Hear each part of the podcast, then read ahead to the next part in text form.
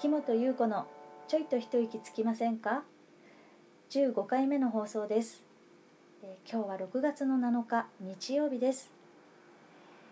この放送を夜聞いてくださっている方こんばんは。そして、えーお昼に聞いてくださっている方こんにちは。そして朝聞いてくださっている方おはようございます。それぞれにいかがお過ごしでしょうか、え今、え私がいる窓からは、え雨の音がね少し聞こえてきています。少し大きく聞こえるので雨音がもしかすると雨量が結構あるのかなと思っているんですけれども、えこうやってね、え一雨ごとに季節がどんどん進んで暑い夏がやってくるんですね、日本はね四季がありますけれども皆さんは四季はお好きですか？四季はお好きですか？っていうのもね 私はね、えー春夏秋冬どれも好きですけれどもうん特にこの、えー雨の匂いとかそれから5月の爽やかな風がじっとりとね重たい風に変わる時とかしてさらっとした日差しが今度じっとりと凍てつくようなね、えー暑い日差しに変わるとかそういうこの激しい変化というのかな、うん、強くね季節の移り変わりをはっきり感じられるこの時が6月ですねが、えー好きです。雨はねちょっと苦手ですけどね、うん今日ですね、えーマネージャーから電話がありまして、えー私にフェイスシールドを送ったということなんですね。それで、えーお仕事がもし入った時はこのフェイスシールドをつけて、え外出してねという電話でした。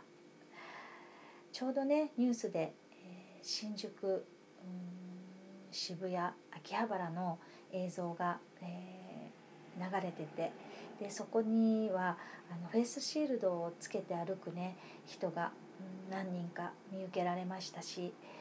えーインスタグラムでもね、えー女優さんがね、えーこれをつけてフェイスシールドをつけて撮影の直前まではつけてましたってあの本番では撮らなきゃいけないからねそんなあの投稿も拝見したりしていましたので、えーこのフェイスシールドはね医療従事者の方とかそれから飲食業や接客接客業ですね接客業にあの携わる方や学校の先生とかあのつけてるあののをあのニュースで何度もね拝見していましたけど、まあ、自分もねこれをつけることになるとはねあのこれをつけてね外に出ることがもう当たり前になっていくんですかね。うん、なんかあの物事が動いていくっていうか物事がなんだろう物事を動かしていくスピードっていうのかなそれはすごく速いですね。うん、マスクがねついこの間マスクって言ってて今度はもうフェイスシールドだだって思ってるんですけどこれもねアマゾンで、えー売り切れとかねなっていくんでしょうかね。まあこれ手作りできるって言ってますしね。YouTube でまた見てみようかななんて思ってはいるんですけれども、まあマスクをしてフェイスシールドをするのがあの一番効果的らしいんだけどななんせね暑いだろうからフェイスシールドをつけてればマスクを外しても大丈夫なのかどうかちょっと調べてみたいところです。えー人種差別についてのお話を何回かに分けて、えーしていこうということで、えー歴史からそれから現在に至るまでのねお話を、えーしていこうと思っております。えーそれが今日は第1回目になるかな。うんね、なので、えー始めたいと思います。よろしくお願いします。え皆さんもね今ご存知のようにアメリカ全土で人種差別に反対する抗議運動が広がっていますね。今日のニュースでは集団でえ、暴力行為を行ったりとか破壊行為をするっていうのは落ち着いてきたっていうふうに報道されていましたけれどもまだデモは広がっているということでした、アメリカのね音楽業界も一時期はね、え、活動を休止するなんていう動きもあったり、えしていました。でもともとこの暴動の始まりはミネアポリスで白人警官がアフリカ系アメリカ人に暴行を加えて死亡させてしまったのがきっかけでした。でも本当はこのような白人と、えー、黒人の人種差別、まあ、悲しい現実は400年以上も前からあったんですよね、えー、17世紀1600年に入ってすぐ、ロンドンの商人は、えー、南北アメリカ大陸への植民を目指しました、えー、そして最初の移民者として105人、えー、北アメリカに向かいました。そして、え、そこには先住民族であるネイティブアメリカンがすでに住んでいました。ネイティブアメリカンたちは、え、それぞれの、えー、部族に属してそしてそれぞれの文化をね、え認め合って平和に、えー、暮らしていました。でそこにたどり着いた、えー、まあ、移民者たちはイギリスからの移民者たち白人ですねは、えー、インディアンのね襲撃から守られるような、地形を探して初めての、え植民地としたのが、え実は飲み水は塩分が混ざっていたり、えー、マラリアも発生しやすい場所だったということでね、えー、しばらくここで、えー、植民地、えー、として、えー、過ごしていたわけです。そして白人たちはインディアンに出くわすと発砲する暴力行為もする。こういうことをするようになっていくわけです自分たちの存在を、えー、知らしめるためにです。えー、そして、え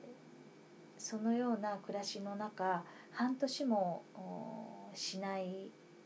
うちに飢えとマラリアで105人は半分になって2年後には38人になってしまいますそのようなえ混乱の中で彼らを救ったのはインディアンでした。インディアンたちは全てを分け合うという、えー、部族の理念に基づいて飢えた白人侵略者たちに食べ物やお水を与えて援助しました。そして侵略者たちは、えー、白人たちはインディアンから、えー、トウモロコシの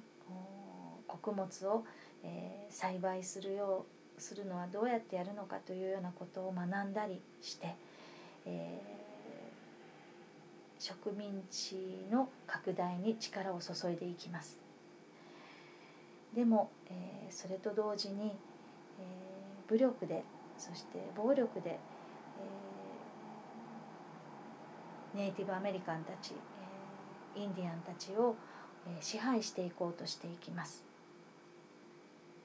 そして、えー、インディアンたちは、えー、奴隷奴隷化されていくんですね。だんだん、えー、奴隷奴隷として扱われるようになっていくんです、えー、それと、えー、この白人たちイギリス人たちが、えー、持ってきた、え、伝染病も、えー、蔓延してしまい、えー、1,000万人以上いたインディアンたちはもう半分以下になってしまいそして、えー、西の方へ追いやられていき、えー、住むところもなくなっていくわけです。そして、えー、部族の地もいろいろと根血されていき、えー、ネイティブアメリカンたちは少数民族となっていきますそして、えー、一方、え開拓するためのね、えー、植民地を開拓するするための労働不足を補うためにですね、えー、イギリスの、商人たちそしてバージニア会社は、えー、年季奉公人として、えーまあ、母国の白人たちを年季奉公人として、えー、植民地に行くように募集をかけます。えー、そこで、えー、渡航費が払えるものはバージニア州のバージニア会社の、え、株主の地位を与えて渡航資金がない人には、えー、7年間の年季奉公人として渡航させました、えー、植民地では株主も奉公人も労働は同じでした。そして7年後の年季明けには株主は、えー、会社が上げた利益の配当とそれから100エーカーの土地の配分を、えー、しました。そして、え、これらはね全て地主であるインディアンたちには全く、え、配分されることも伝えられることもなかったです。なかったわけです。そして、え、年季奉公人と株主たちは、え、所有した土地を利用して、え、植民地を発展させていくわけです。奴隷によってです。今日はここまでに、え、なります。それでは、えー、今日も一日、えー、良い日でありますように。バイバイ。